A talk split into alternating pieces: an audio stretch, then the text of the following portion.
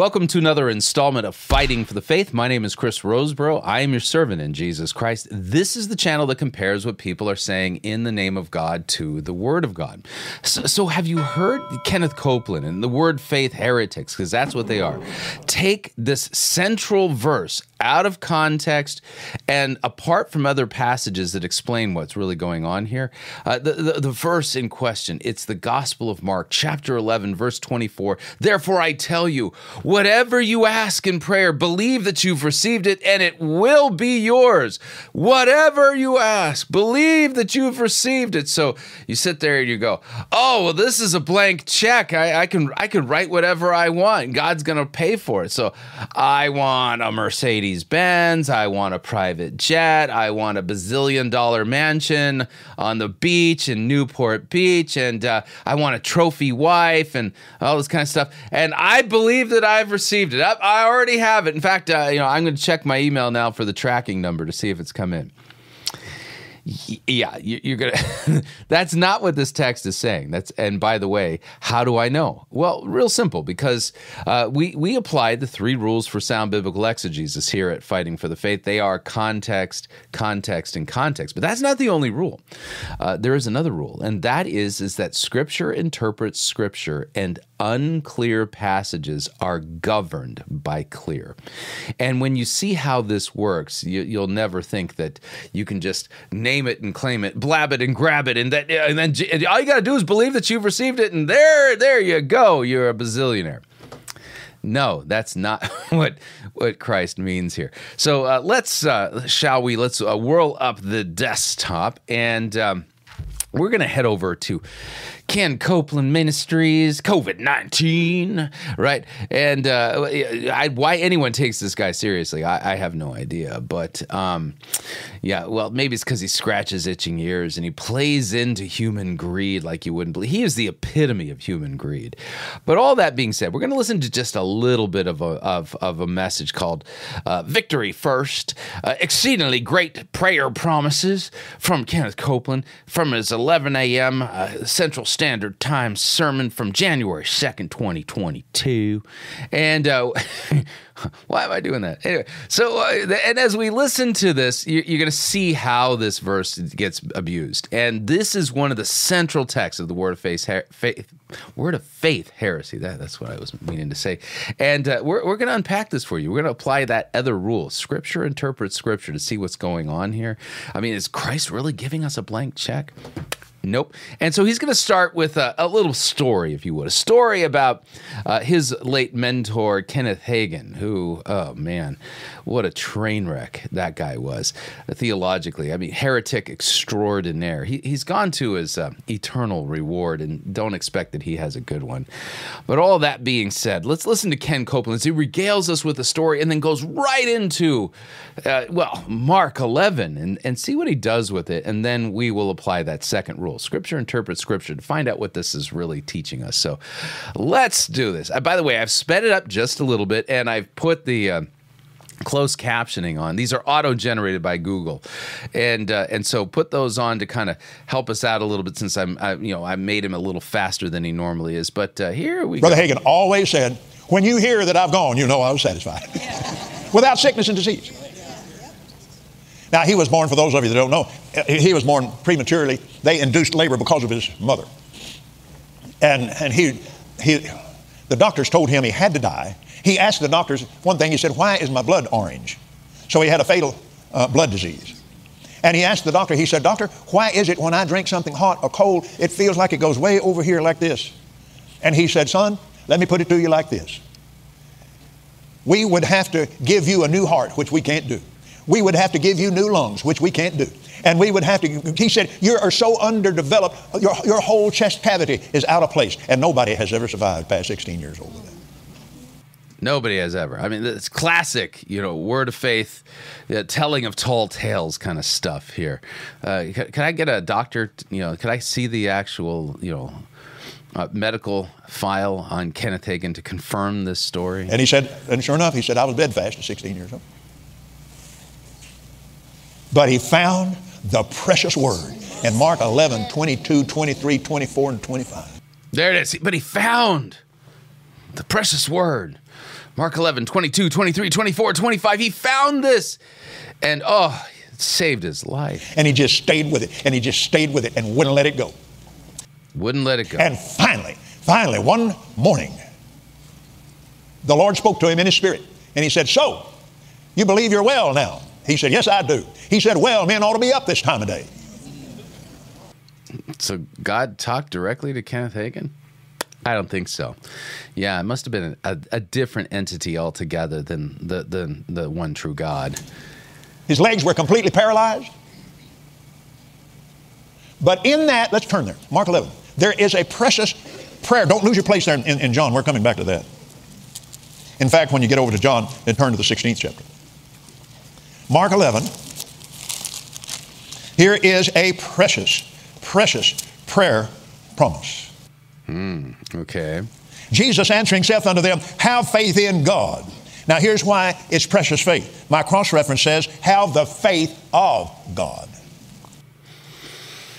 I don't think he reads Greek. So this okay. is God's faith. For verily I God doesn't have faith. Say unto you that whosoever shall say unto this mountain, Be thou removed and be thou cast into the sea, and shall not doubt in his heart, but shall believe that those things which he saith shall come to pass, he shall have whatsoever he saith. Therefore I say unto you. Now Jesus just used his own principle right then. Whosoever shall say, Therefore I say, I say. Now Jesus said this. Oh, Copeland don't believe anything you said. Well, that doesn't make a difference. But you need to believe this. Mm-hmm. The question is, what does it mean? What did Jesus mean when he said those words? And so the, the, the immediate, the, your heart sits there and goes, well, ask for anything private jets, mansions, Bentleys, Rolls Royces, Rolexes, uh, and uh, you know trophy wives and things like this. No, that's not what it means. So let me let me show you. All right, so let's pull this up. Here's how you work this out.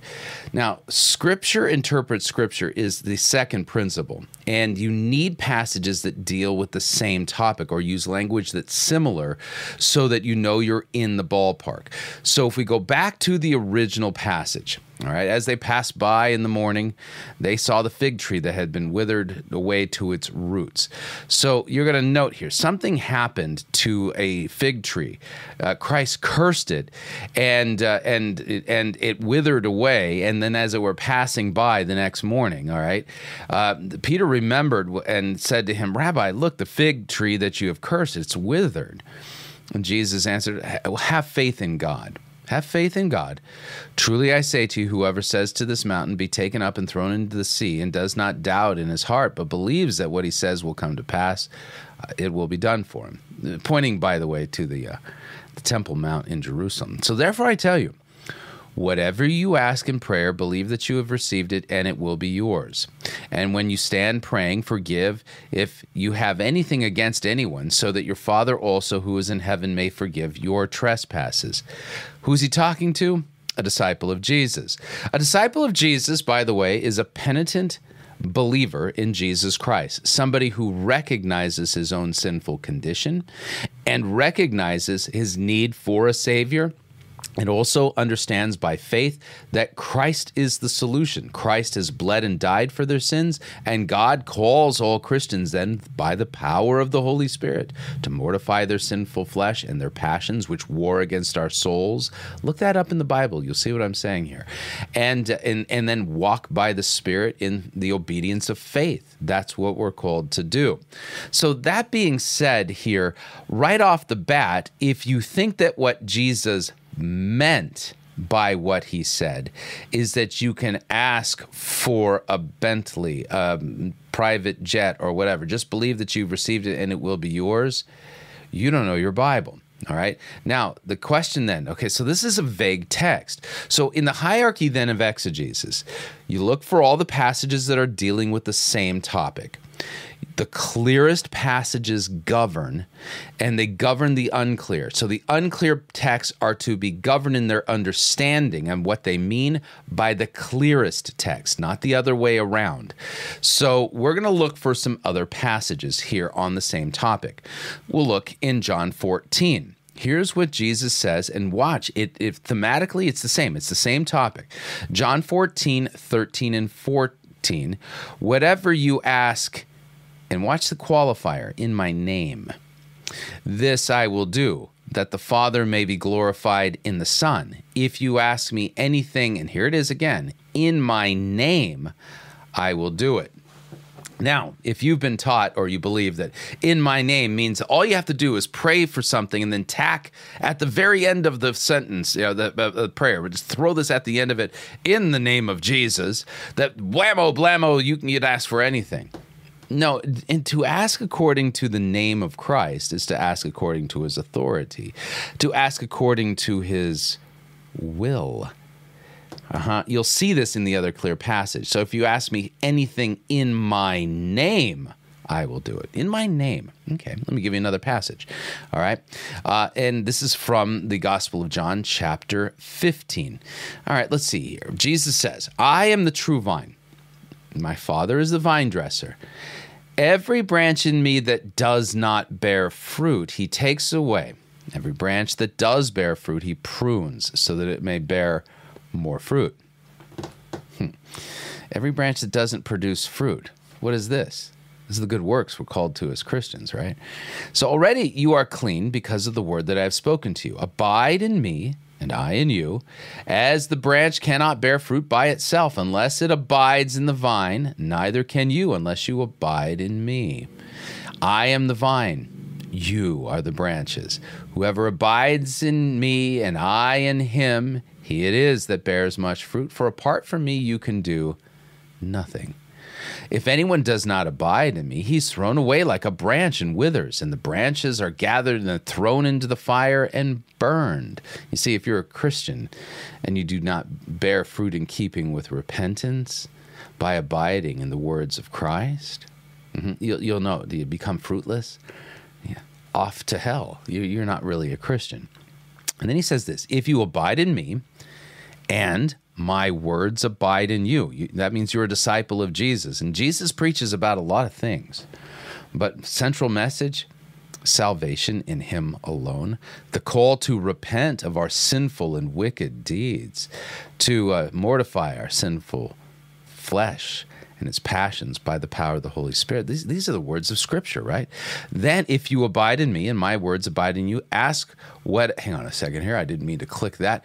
Ask Ask whatever you wish, and it will be done for you. But if you abide in the words of Christ, mm-hmm, and you really are taking to heart the message of Scripture, calling us to repent of our sinful wickedness, are you going to ask Jesus for something in order to please your sinful flesh? No. You'll note then the power of the Holy Spirit takes our wills and produces in us different desires so that the things that we desire now as Christians are the things that the Holy Spirit wishes us to desire.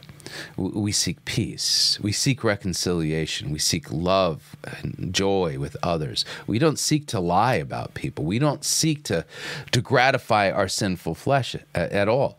And so you'll note that whatever you wish is assuming that well, something's different happened to you as a result of the fact that you abide in the words of Christ. You abide in Him and He in you. Ask whatever you wish, and it will be done for you. Mm-hmm.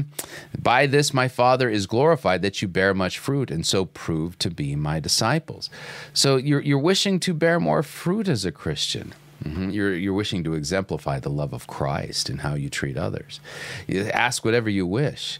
You see, because here your wishes and your desires are conformed to the will of God. Now, if you're not sure about this, let me give you uh, let me give you this. All right, James 4. James, the half brother of Jesus, he, here's, here's what he writes So, what causes quarrels?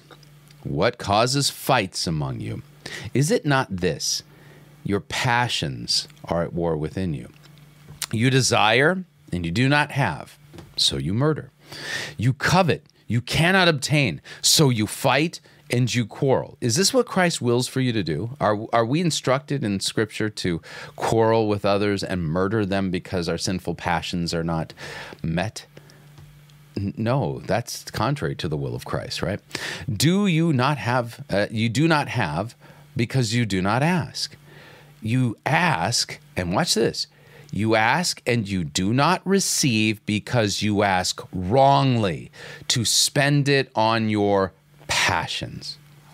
Oh, wait a second. I thought Jesus says, ask whatever you wish in my name and, and it'll be granted to you. That's if you're abiding in Christ. And here's the thing if you're truly abiding in his word, you're not going to ask Christ for things in order to, um, uh, to please your sinful passions, right? That's, that's not what a Christian does. It's not what a Christian should do. And when you do it, you're wrong. All right? You ask and you you you ask and you do not receive because you ask wrongly in order to spend it on your passions. You adulterous people. Do you not know that friendship with the world is enmity with God? And there it is.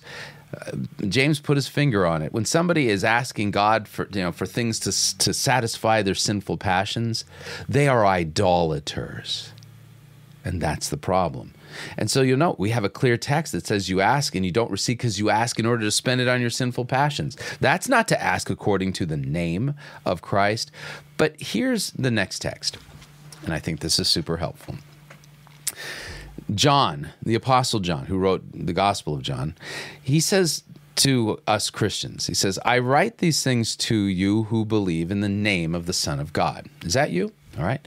That you may know that you have eternal life, and we have it in Christ. And this is the confidence that we have toward Him that if we ask anything according to His will, He hears us. so, what is Jesus getting at in Mark 11 24? Well, it's a Christian who abides in Him who asks for things according to the will of Christ, according to the name of Christ and by his authority. So the idea here is, is that when you run into a text like this that is unclear, and you say, is, is God giving us a blank check to ask for mansions and Lamborghinis and private jets? No, he's not. James 4 makes this clear. You ask and you don't receive because you ask wrongly to, you know, to serve your sinful passions. Christ doesn't hear that prayer. And then when you tally it up, I would note that John 5, verse 14, is the clearest of these texts.